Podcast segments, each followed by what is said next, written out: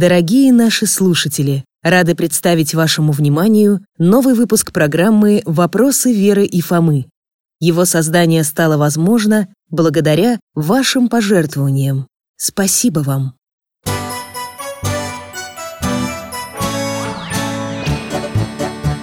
Вопросов не детских скопилось очень много У Верочки и у Фомы Ответить непросто Заглянем по-соседски. Знакомому доктору мы О тайном, о вечном О личном и сердечном. О жизни, о вере. О мире бесконечном. Мы спросим опять и опять.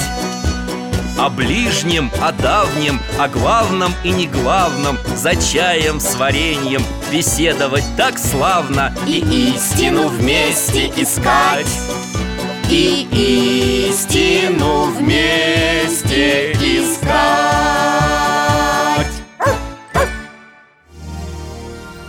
Царь и псалмопевец Давид Здравствуйте, мои дорогие! Меня зовут дядя Миша. По профессии я детский врач, ну, сейчас на пенсии. А это подает голос мой верный Алтай, моя овчарка. Мы с Алтаем вновь ждем гостей, наших друзей и соседей Веру и Фому. Любим вместе сидеть за чаем, беседовать и путешествовать. Алтай помогает нам перемещаться во времени и пространстве.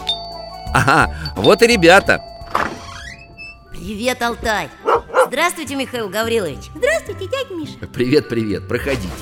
Чай с постным вишневым пирогом уже на столе. А я вас вчера в храме видел. Вы с бабушкой были. А мы вас тоже видели Хотели после службы подойти, поговорить, но Но пришлось уйти пораньше Ну, то есть... Что? не пришлось А мы сами бабушку попросили домой пойти Ясно. До конца службы достоять не хватило терпения.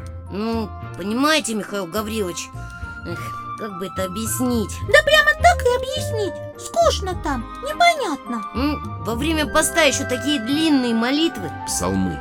Что? Во время великопостных богослужений чаще, чем обычно, поют и читают псалмы. Их и так читают на каждом богослужении, но сейчас, в дни Великого Поста, это происходит намного чаще. А, ну да, конечно Можно подумать, Фомочка Ты понял, про что дядя Миша сейчас сказал? Ну, про псалмы-то я знаю Ты их должна помнить Я? Какие? Ну, самый знаменитый – 50-й. Да, Алтай, подай мне ее, пожалуйста. Книга Красивая какая Буквы такие старинные Сейчас. Вот он. Помилуй меня, Боже, по велицей милости Твоей, и по множеству щедрот Твоих очисти беззаконие мое. Наипаче омый мя от беззакония моего, и от греха моего очисти мя. Яко беззаконие мое отзнаю, и грех мой предо мною есть выну. Тебе единому согреших, и лукавое пред тобою сотворих, якода оправдишися во словесех твоих, и победиши внегда судить Я помню эти слова. Это же и есть 50-й псалом. Вы нам о нем рассказывали? Там печальная история была Про царя Давида Как он полюбил жену своего верного воина Командира одного И его на смерть направил Чтобы на его жене самому жениться А потом раскаивался всю жизнь Да-да, вы правы. Молодцы, что вспомнили. А что у вас за книга, из которой вы этот псалом прочитали? Можно посмотреть, а?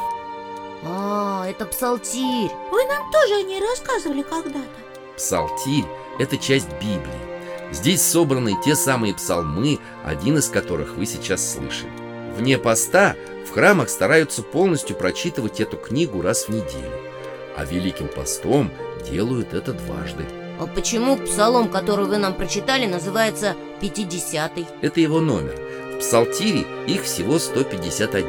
Ого, много И все покаянные? Нет, есть хвалебные, благодарственные, молитвенные, учительные. Апостолы и сам Христос часто вспоминали псалмы, цитировали их. Они помогают глубже понять Евангелие. А псалом это что? Молитва? Дядя Миша говорил, что псалмы еще и поют Значит, это песни? А может быть проповеди такие специальные? Всего понемногу. Ближе всего псалмы к священным песням. вдохновленном к написанию самим Богом. И они все собраны в псал... псалти... В псалтире. Слово такое необычное Оно происходит от греческого названия струнного инструмента – псалтири. В древности псалмы пели, подыгрывая себе на нем. Знаю, он на арфу похож Ну, немножко на арфу, немножко на лиру, немножко даже на гитару. А современные псалтирь – это почти наши гусли. На псалтире играл царь Давид Да, Алтай, ты тоже помнишь Мы вместе путешествовали, видели, как он плясал и играл на псалтире Жалко, сейчас в церкви так не играют Было бы веселее псалмы слушать Думаю, тут не в инструменте дело, а в понимании смысла псалмов. Если бы ты знала, о каких событиях Давид писал, тебе было бы интереснее. Так эти события это очень древние Да, произошедшие почти три тысячи лет назад.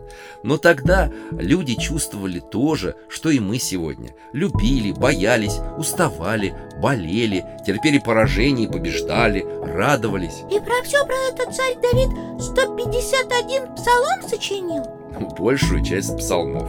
Кстати, в его стихах не только воспоминания о полной удивительных событий жизни, но и много пророчеств о Христе. Каких пророчеств?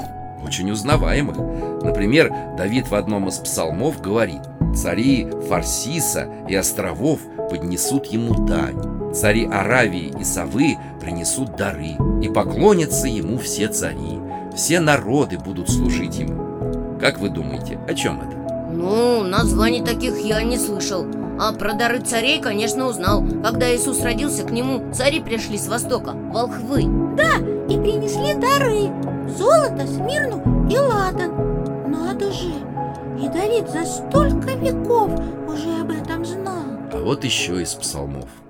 Скопище злых обступило меня Пронзили руки мои и ноги мои Делят ризы мои между собою И об одежде моей бросают жребий Это же про страдания Христа на кресте. Когда Иисуса на кресте распинали Ему и руки, и ноги пронзили. А потом стражники стали делить одежду Христа И бросали жребий о его хитоне. Если бы я знала про это все Я бы тогда по-другому псалмы в церкви слушала Внимательнее и о Давиде бы почитала. Я тоже. Что ж, чудесный ошейник уже на Алтае. Чаю вы уже попили, а значит, можем отправляться в путешествие Чтобы узнать больше о царе Давиде. Ура! Тогда беремся скорее за поводок. Закрываем глаза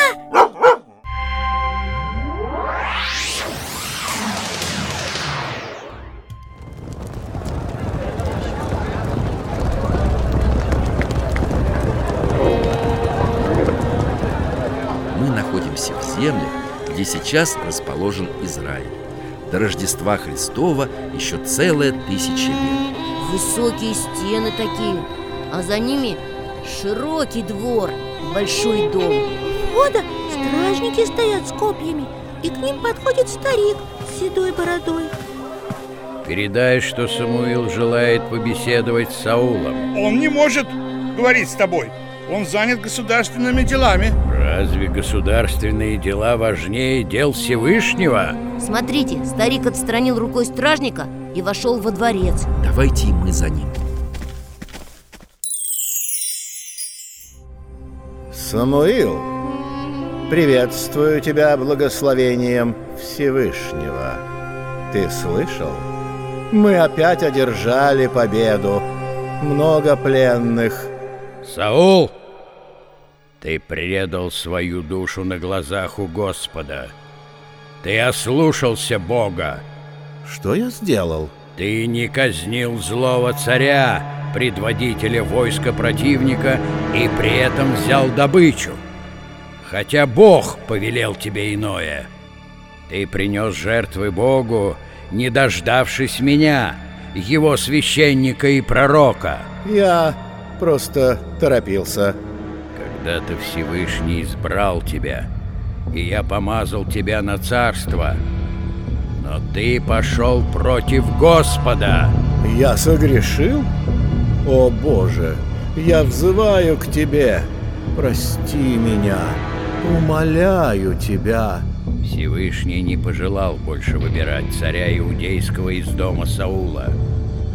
Однако скоро он пошлет нам нового царя по своему выбору. Это будет более достойный человек, чем ты. Старец вышел из дворца и даже не оглянулся. А кто это был? Судья израильский Самуил. Пойдемте за ним.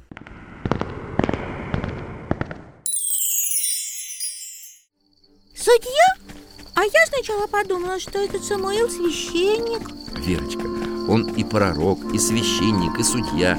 Судьями в те времена называли особых людей, мудрецов, пророков. Судьями напрямую говорил Бог.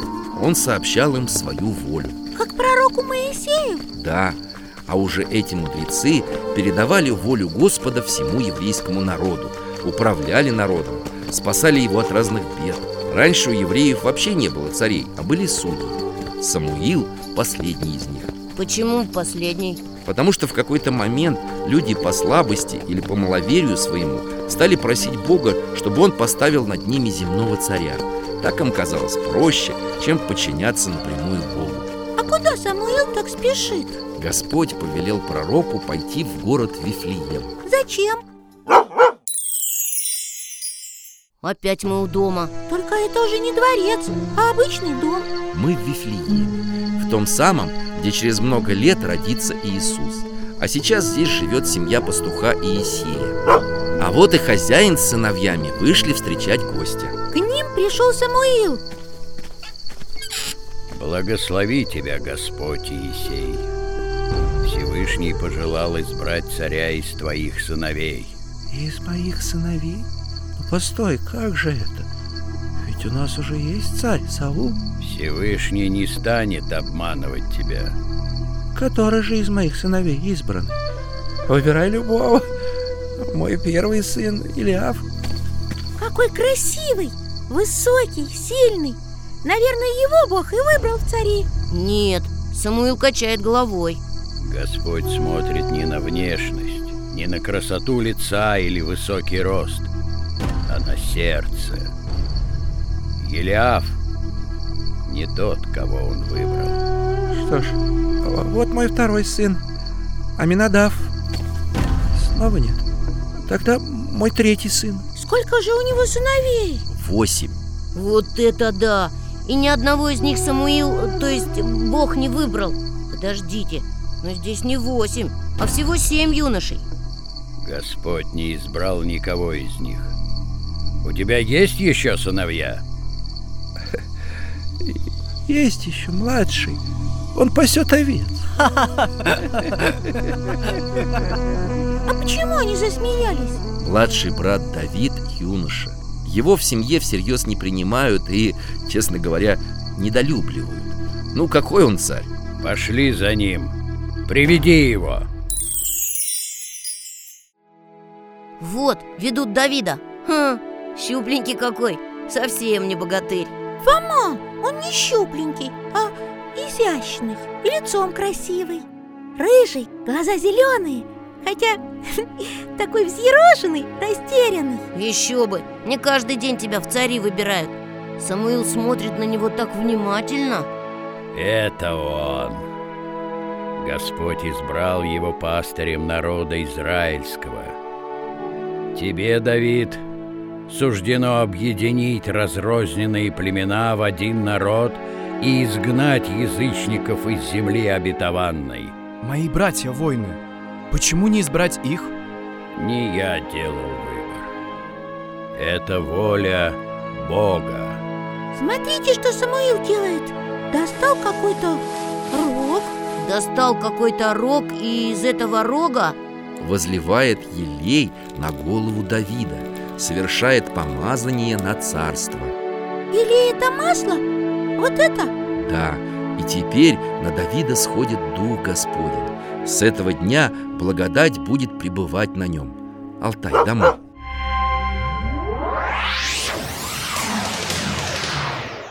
Мы дома А что же мы не увидели, как Давид после помазания к Саулу пришел и отнял у него власть?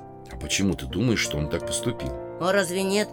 Давид же теперь царь Пришел, наверное, к Саулу и говорит. Ну-ка отдавай мне корону и трон и уходи. Теперь я буду управлять всем народом потому что меня выбрал Бог Нет, ребята, Давид поступил совсем по-другому. Как? Он продолжил пасти овец. Испугался, что ли, царем стать? А что? Может быть и испугался. Он же совсем молодой еще. А царь Саул, сам видел Вон какой грозный, могучий воин Нет, Давид не испугался В 131-м псалме есть строка «Помяни, Господи, царя Давида и всю кротость его». Помяни, Господи, Давида и всю кротость его. Яко клясться, Господи, и Кротость? Да. Давид любил Бога, всегда исполнял его волю и очень почитал царя Саула. Давид был скромный, добрый юноша и не смел покушаться на трон своего государя. Тогда непонятно, почему Бог Давида выбрал Кроткому человеку трудно стать великим правителем Цари войны ведут, восстания подавляют Фома, кротость и храбрость – разные качества. Когда надо, Давид проявлял свой характер.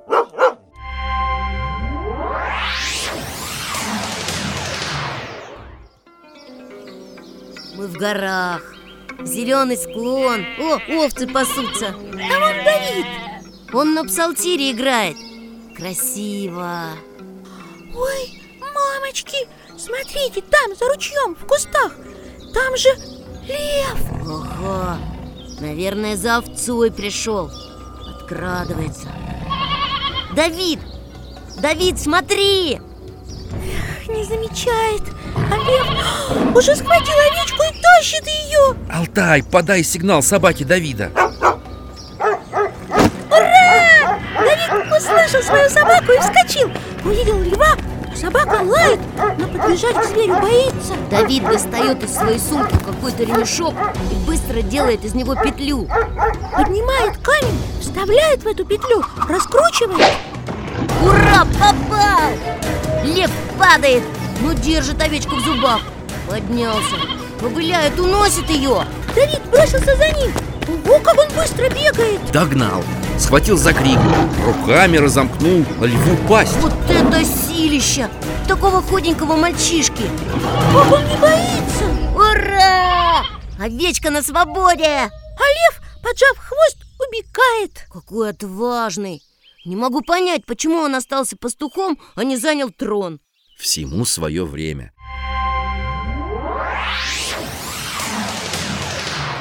Давид продолжал пасти овец, играл на струнах псалтири и пел. И делал он это так хорошо, что слух о сладкоголосом пастухе дошел до самого царя Саула. А Саул что, музыку любил? Да не в этом дело. Саул очень переживал, что Бог отвернулся от него. У него очень болела голова, случались припадки безудержного гнева. Может быть, ему доктора нужно было позвать? Верочка, в Библии говорилось, что Саула возмущал злой дух. Но вот как-то раз...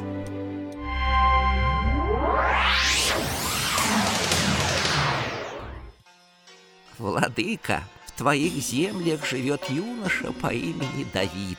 Люди говорят, этот пастух поет так чудесно, что птицы замирают, заслушавшись его голосом. Так приведите его во дворец.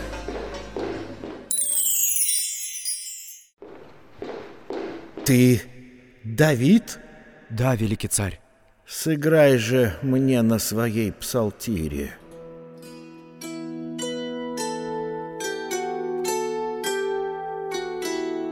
Ты сотворил чудо. Злой дух отступил от меня, услышав твою игру. Ты останешься в моем дворце и будешь играть мне каждый день.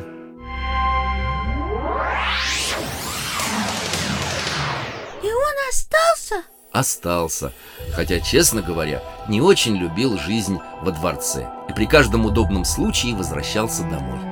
Опять овец спасти Представь себе, да, и все равно Саул так проникся к юноше, так доверился ему, что сделал его своим ближайшим слугой, оруженосцем. То есть Давид стал воином? Нет, братья Давида состояли в царской дружине, а он, младший, был просто доверенным лицом царя и в битвах не участвовал. В каких битвах? Ну, Саул тогда воевал с воинственным народом, филистимлянами. Много сражений провел царь. проигрывал, побеждал, но война все равно продолжалась. Погодите, филистимляне? Это же из их войска был тот великан Гляв! Галкой мы это сражение видели Я бы еще раз посмотрел Тем более мы теперь про Давида больше знаем Дружище, раз ребята просят, перенеси нас в то место, где сошлись для решающей битвы два войска Израильское и Филистимское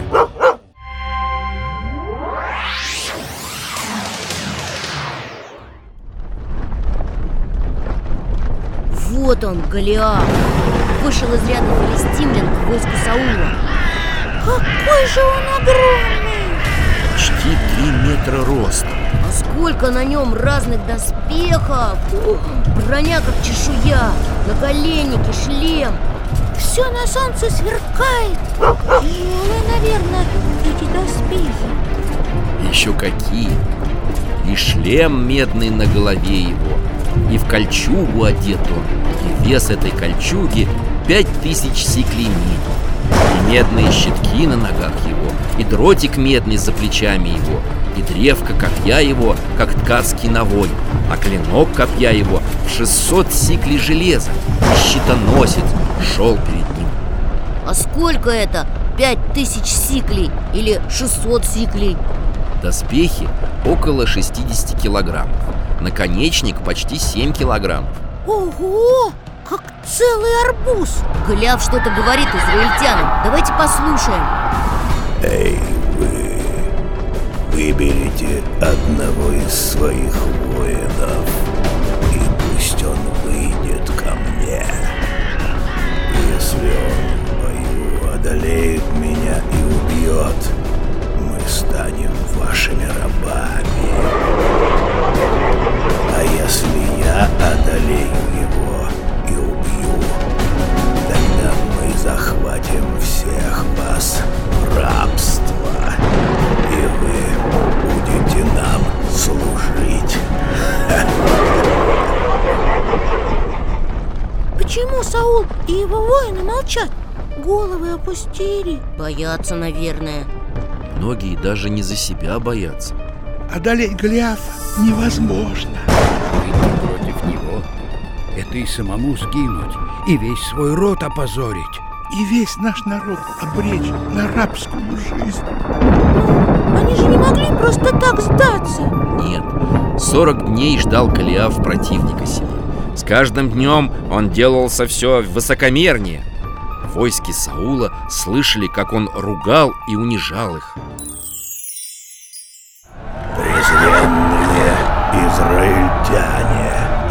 если бы кто-нибудь.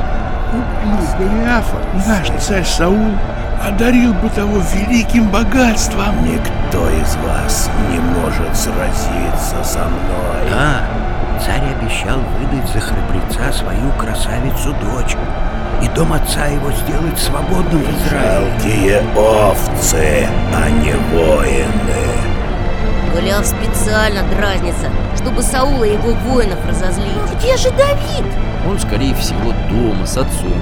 Он же не воин и в сражении участвовать не собирался. Зато вон там, видите, в строю стоят его братья. Смотрите, Давид тоже там. Он с корзиной идет к братьям. А откуда он взялся? Отец послал младшего сына отнести братьям еду. Поединщика мне вы не нашли. Значит, все, мы вас победили И теперь вы наши рабы Я пойду Давид хочет выйти вперед Братья хватают его за плечи, за руки Куда ты, младший? У тебя нет ни опыта, ни сил Покрасоваться хочешь? Опозорить нас? Отправляйся немедленно домой и паси своих овец Царь Саул, услышав шум, поспешил к сыновьям Иисея Давид? Зачем ты здесь? Я хочу сразиться с Голиафом Нет, ты не можешь бороться с таким великаном Он сильнее тебя Когда я пас стада моего отца, Бог помогал мне прогонять диких зверей.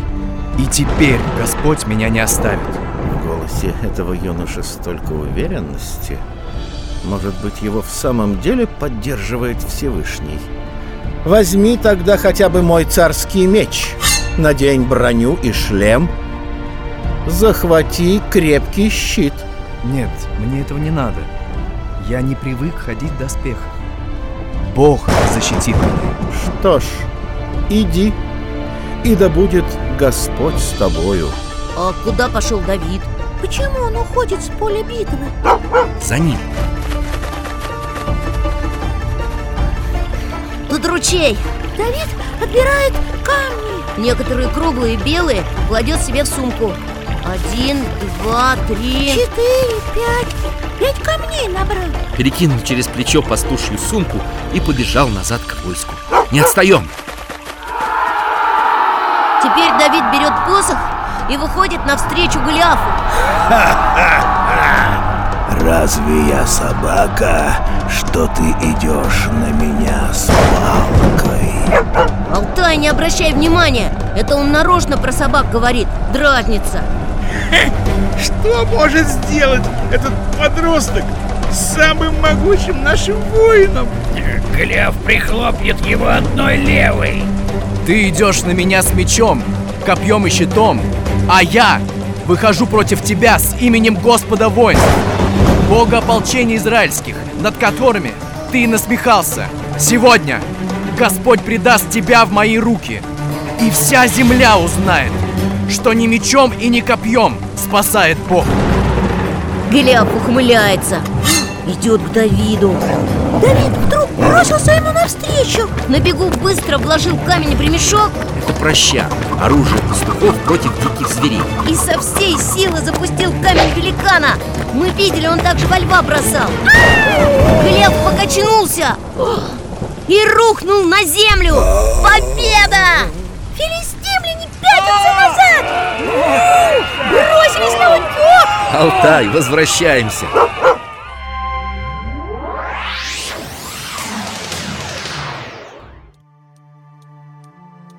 В одном из псалмов Давида сказано «Мы возрадуемся о спасении Твоем, и во имя Бога нашего поднимем знамя. Да исполнит Господь все прошения Твои. Ныне познал я, что Господь спасает помазанника своего, отвечает ему со святых небес своих могуществом, спасающей десницы свои. Иные колесницами, иные конями, а мы именем Господа Бога нашего хвалимся. Они поколебались и пали, а мы встали и стоим прямо. Господи, спаси царя и услышь нас, когда будем взывать к Тебе. Ух ты! Это прямо про победу Давида над Голиафом Дядя Миша, а что было дальше? Давид вославил Бога и предстал перед Саулом как победитель. Представляю, как Саул обрадовался Еще бы! Он даже назначил юношу военачальником в своем войске. Празднуя победу, войско Саула двинулось домой. Представляю, как их встречали. Встречали, кричали, славили и Бога, и воинов. А еще из израильских селений выходили женщины, били в бубны, играли на струнах, пели, танцевали и восклицали. Саул сразил тысячи, а Давид десятки тысяч. Саул сразил тысячи, а Давид десятки тысяч Здорово! Это тебе здорово. А Саул, услышав это, страшно обиделся. Как же? Его, великого воина и победителя, ценят ниже, чем простого пастуха. А не хочет ли Давид стать царем? Ясно Царь стал Давида подозревать Угу. Завидовать ему. Да, и очень настороженно к молодому воину относиться. Иногда царя охватывало такое бешенство, что он изо всех сил бросал в Давида копьем. Давид пострадал Слава Богу, нет. Дух Божий хранил юношу. Из военных походов, в которых Давид отважно бился и проявлял себя настоящим храбрецом, он, на удивление, возвращался целым и невредимым. А воины говорили, что Саул обещал отдать свою дочь замуж за того, кто Голиафа победит Неужели обманул? Сейчас узнаем.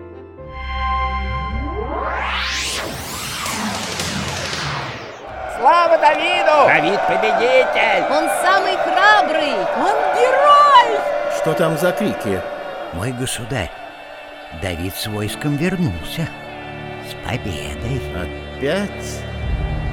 Я назначил его тысячником я отправляю его на самые опасные битвы.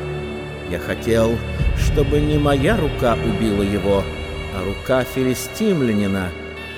Что происходит? Властитель, его не берут ни копья, ни стрелы. Он всегда сам идет впереди в самый жестокий бой и воодушевляет своих воинов. Народ любит Давида. Что же мне делать?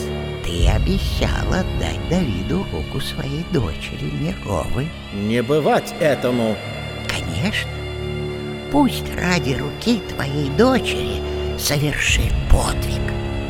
Но такой, какой совершить невозможно. Хитро. Позвать сюда Давида.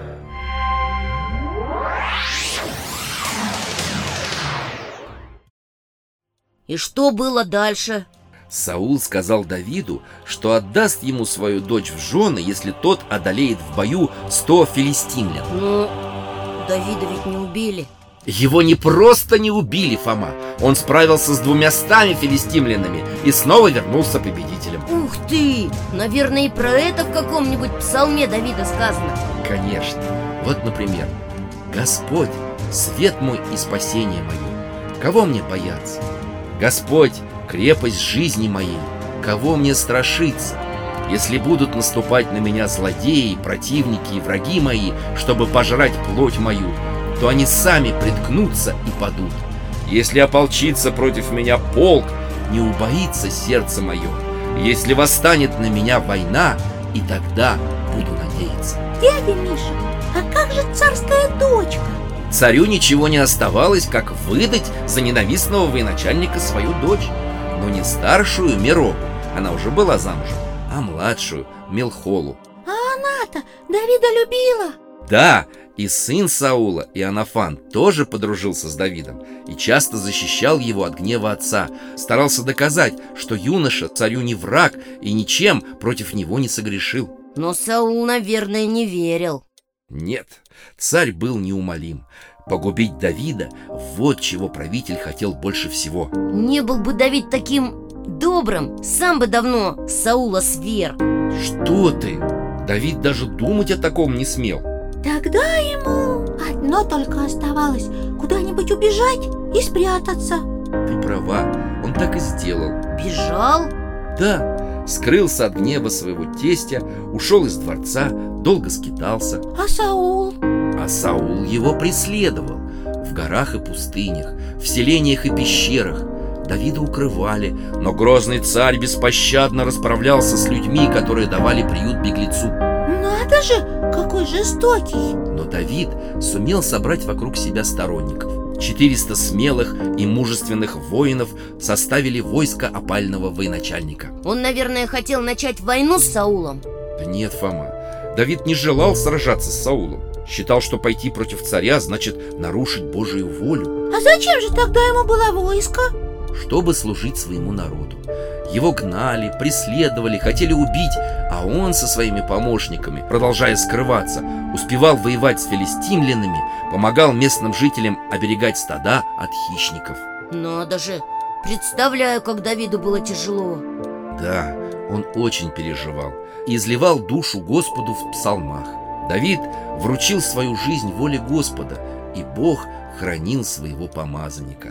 Я где-то слышала это слово «помазанник». И я слышал. Наших русских царей так называли. Помазанник Божий. Николая II, например. Молодцы, ребята, верно вспомнили. Вот как раз со времен Давида стали совершать это символическое действо Помазывать елеем на царство будущих государей А зачем вообще его совершают? Помазание на царство призвано дать правителю особые духовные дары от Господа для мудрого руководства народом. С другой стороны, это и печать избранности. Как это? Помазанник избирается и поставляется по воле Божией. Тогда я не очень понимаю. Вот Саула пророк Самуил помазал на царство, так? Значит, он помазанник Божий. Но Давид-то тоже помазанник. А кто главнее? Видишь ли, Фома, бывших помазанников не бывает.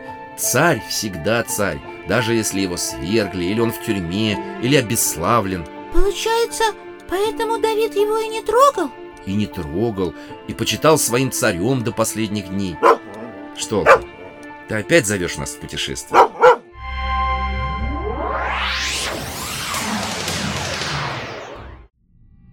Пещера. И там проход, и тут. Здесь легко заблудиться спрятаться.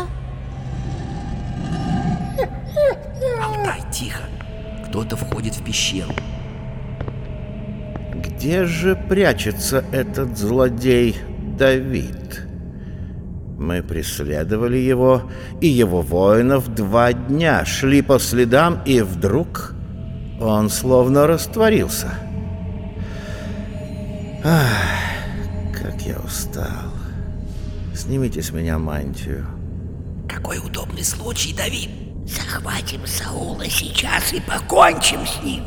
Кто там шепчется у нас за спиной? Это там, в том темном коридоре. В этой пещере скрывается Давид со своими воинами.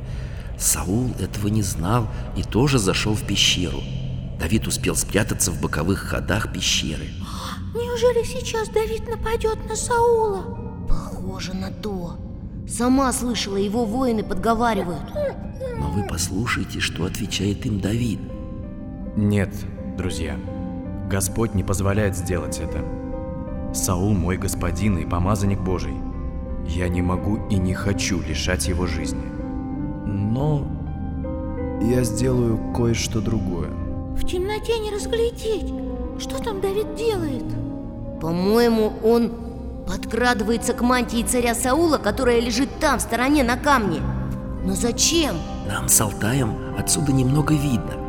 Давид достал нож и отрезал лоскут от края мантии и опять незаметно скрылся в темноте. А, я знаю, что будет дальше. Вспомнила. Я тоже вспомнил. Мы этот эпизод видели в одном из наших путешествий.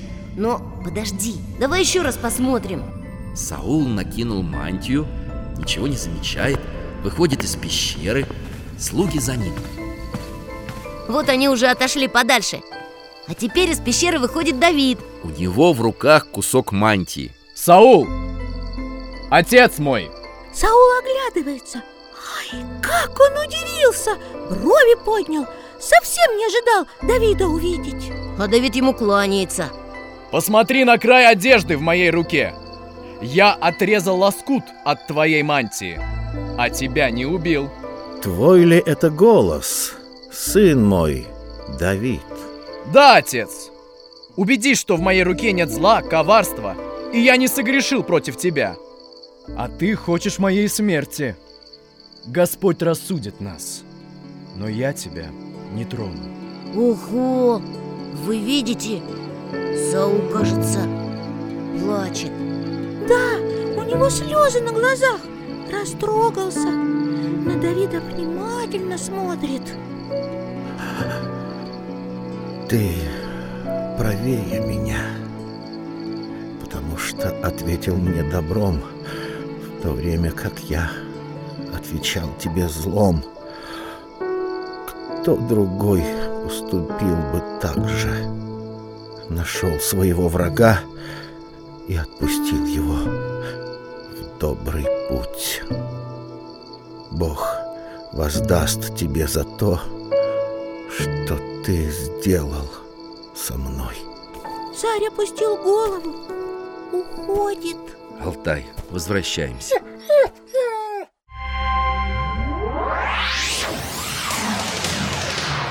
Выходит, Саул Давида простил? Сначала да. Со слезами царь возвратился в столицу. А Давид? Он продолжал странствовать в пустыне. Но, увы, недолго Саул помнил о благородстве Давида. И опять стал охотиться на него. Да. А Давид? Еще раз показал, что не желает гибели царя. Вновь оказался рядом, когда Саул спал в своем шатре, но не тронул своего господина. Лишь взял копье и чашу с водой, которые находились рядом. А потом кричал ему, что стражники плохо царя охраняют. Я вспомнил эту историю. А что было потом? Вскоре израильское войско вновь сошлось в битве с филистимлянами, и царь Саул был убит.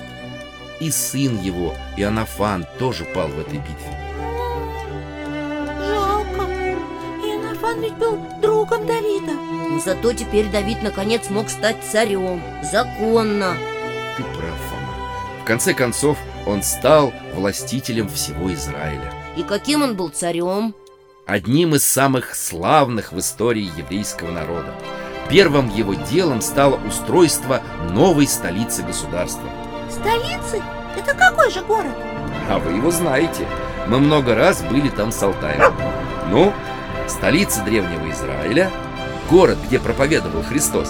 Иерусалим? Конечно. Иерусалим – великий город. Да, место самых важных событий в истории человечества. Чтобы осветить свою столицу, Давид устроил в Иерусалиме скинию, то есть шатер, в который перенес высшую святыню своего народа. Какую?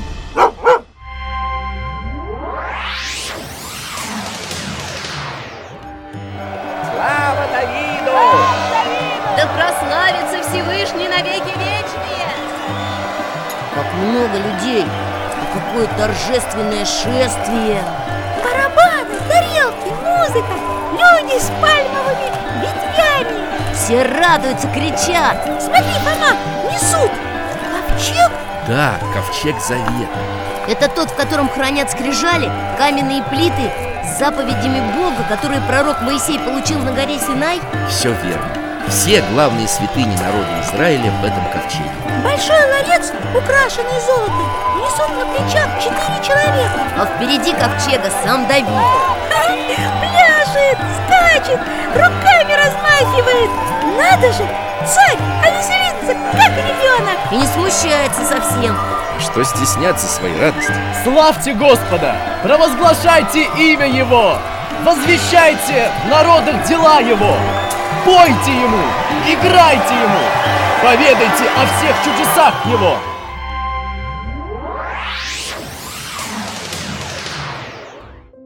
Когда ковчег поставили в Скинии, Давид принес жертвы Богу и благословил народ. Но вот жена Давида, Мелхола, была не очень довольна тем, как вел себя во время торжества ее муж. А что ей не понравилось? Ну, неприлично царю так легкомысленно скакать и прыгать Так, наверное, царица подумала Именно.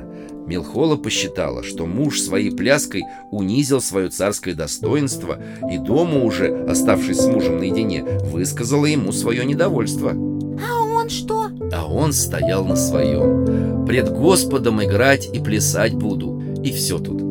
Давид любил Бога, и ему было неважно, что о нем подумают люди. Ради Господа он ничего не стеснялся И правильно А я вот все думаю о тех покаянных псалмах, про которые вы, доктор, говорили Их же много Неужели Давид столько грехов совершил, что ему столько каяться надо было? Да, интересно И еще интересно, когда вообще Давид находил время псалмы сочинять? Сначала он овец спас, потом воевал, потом царствовал А все это время и сочинял. И когда сторожил стадо, и когда выигрывал битвы, и когда стал царем Израиля. И каялся Фома тоже все время, потому что, каким бы великим человеком он ни был, у него тоже были грехи и немощи. Непростая жизнь получается, если все время каяться И оплакивать свои грехи Но Давид был занят не только этим. Он прожил долгую жизнь, царствовал целых 40 лет, объединил в одно царство много земель, сплотил свой народ. И именно Давид задумал выстроить вместо шатра Скинии большой храм. А почему не выстроил? Господь повелел сделать это сыну Давида, мудрому царю Соломону. В этом храме на богослужениях потом стали петь те самые псалмы. Которые Давид сочинил Да, и эта традиция до сих пор жива. Это мы знаем Мы с этого разговора как раз и начали Помню, помню, что скучно вам было псалмы в храме слушать. Это потому, что мы о них и о том, кто их написал, мало знали Дядя Миша, а про царя Соломона, который сын Давида, вы нам тоже расскажете? Ну, как-нибудь обязательно расскажу. Тем более, что Соломон, как и Давид, один из працев, которых почитает церковь. Праотцы – это ведь предки Иисуса Христа? Все верно. Мы говорим, что Иисус – сын Давида. Но ведь Иисус – сын Божий Да, но мы помним, что мать Христа – земная женщина, Богородица, Мария. У нее были родители, у родителей еще родителей и так дальше и дальше вглубь веков. И так до самого Давида. До самого Адама. Но род Богородицы восходит именно к Давиду. И о том, что Мессия, то есть Христос, явится из рода Давида, говорили древние пророчества. Как все интересно! Мне прям захотелось еще раз послушать, как в храме псалмы поют Вера, не обижайся только, но ты все равно вряд ли все поймешь Да и я тоже. Фома, псалмы можно и нужно читать. Ты можешь начать с малого, с того же 50-го псалма. Правда, язык псалмов сложнее, чем язык основных христианских молитв. Ну, я же смогу смысл понять. Если будешь читать не только на славянском, но и на русском языке Причем разные переводы И смотреть толкования, которые есть в книгах и в интернете То поймешь. А там они все только грустные, покаянные, то есть? Нет, конечно, Верочка. Я уже говорил вам, что псалмы бывают разные. Есть и радостные, прославляющие Бога и все творение. Это настоящие поэтические шедевры.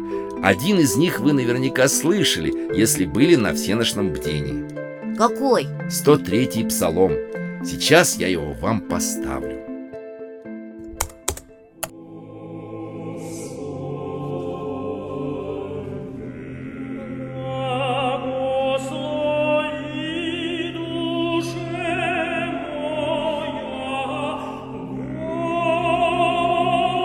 нем Давид восхваляет Бога, который сотворил наш прекрасный мир. Ты послал источники в долины, между горами текут воды, поят всех полевых зверей, дикие ослы утоляют жажду свою, при них обитают птицы небесные, из среды ветвей издают голос, насыщаются древа Господа, кедры ливанские, которые он насадил. На них гнездятся птицы, ели жилище аисту, высокие горы серном, каменные утесы, убежище зайцам.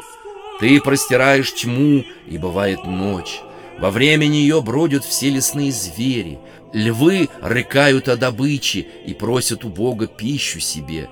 Восходит солнце, и они собираются и ложатся в свои логовища. Выходит человек на дело свое и на работу свою до вечера. Как многочисленны дела Твои, Господи! Все соделал Ты премудро, земля полна произведений Твоих. Ух ты! И про аистов, и про львов, и про зайчиков там! Какие красивые слова! Вы сказали, это какой псалом? 103 Вера Мы у бабушки псалтирь попросим, и я тебе прочитаю У нее должна быть Да наверняка Псалтирь – очень важная книга, основа для наших богослужений. Не случайно многие молитвы пишутся в подражании псалмам. Спасибо, дядя Миша. Спасибо. Да и тебе, Алтай, тоже благодарность, что перенес нас в такую древность. Ну, нам пора. Угу. До свидания, дядя Миша. Алтайчик, пока. Всего вам доброго, ребята. До новых встреч.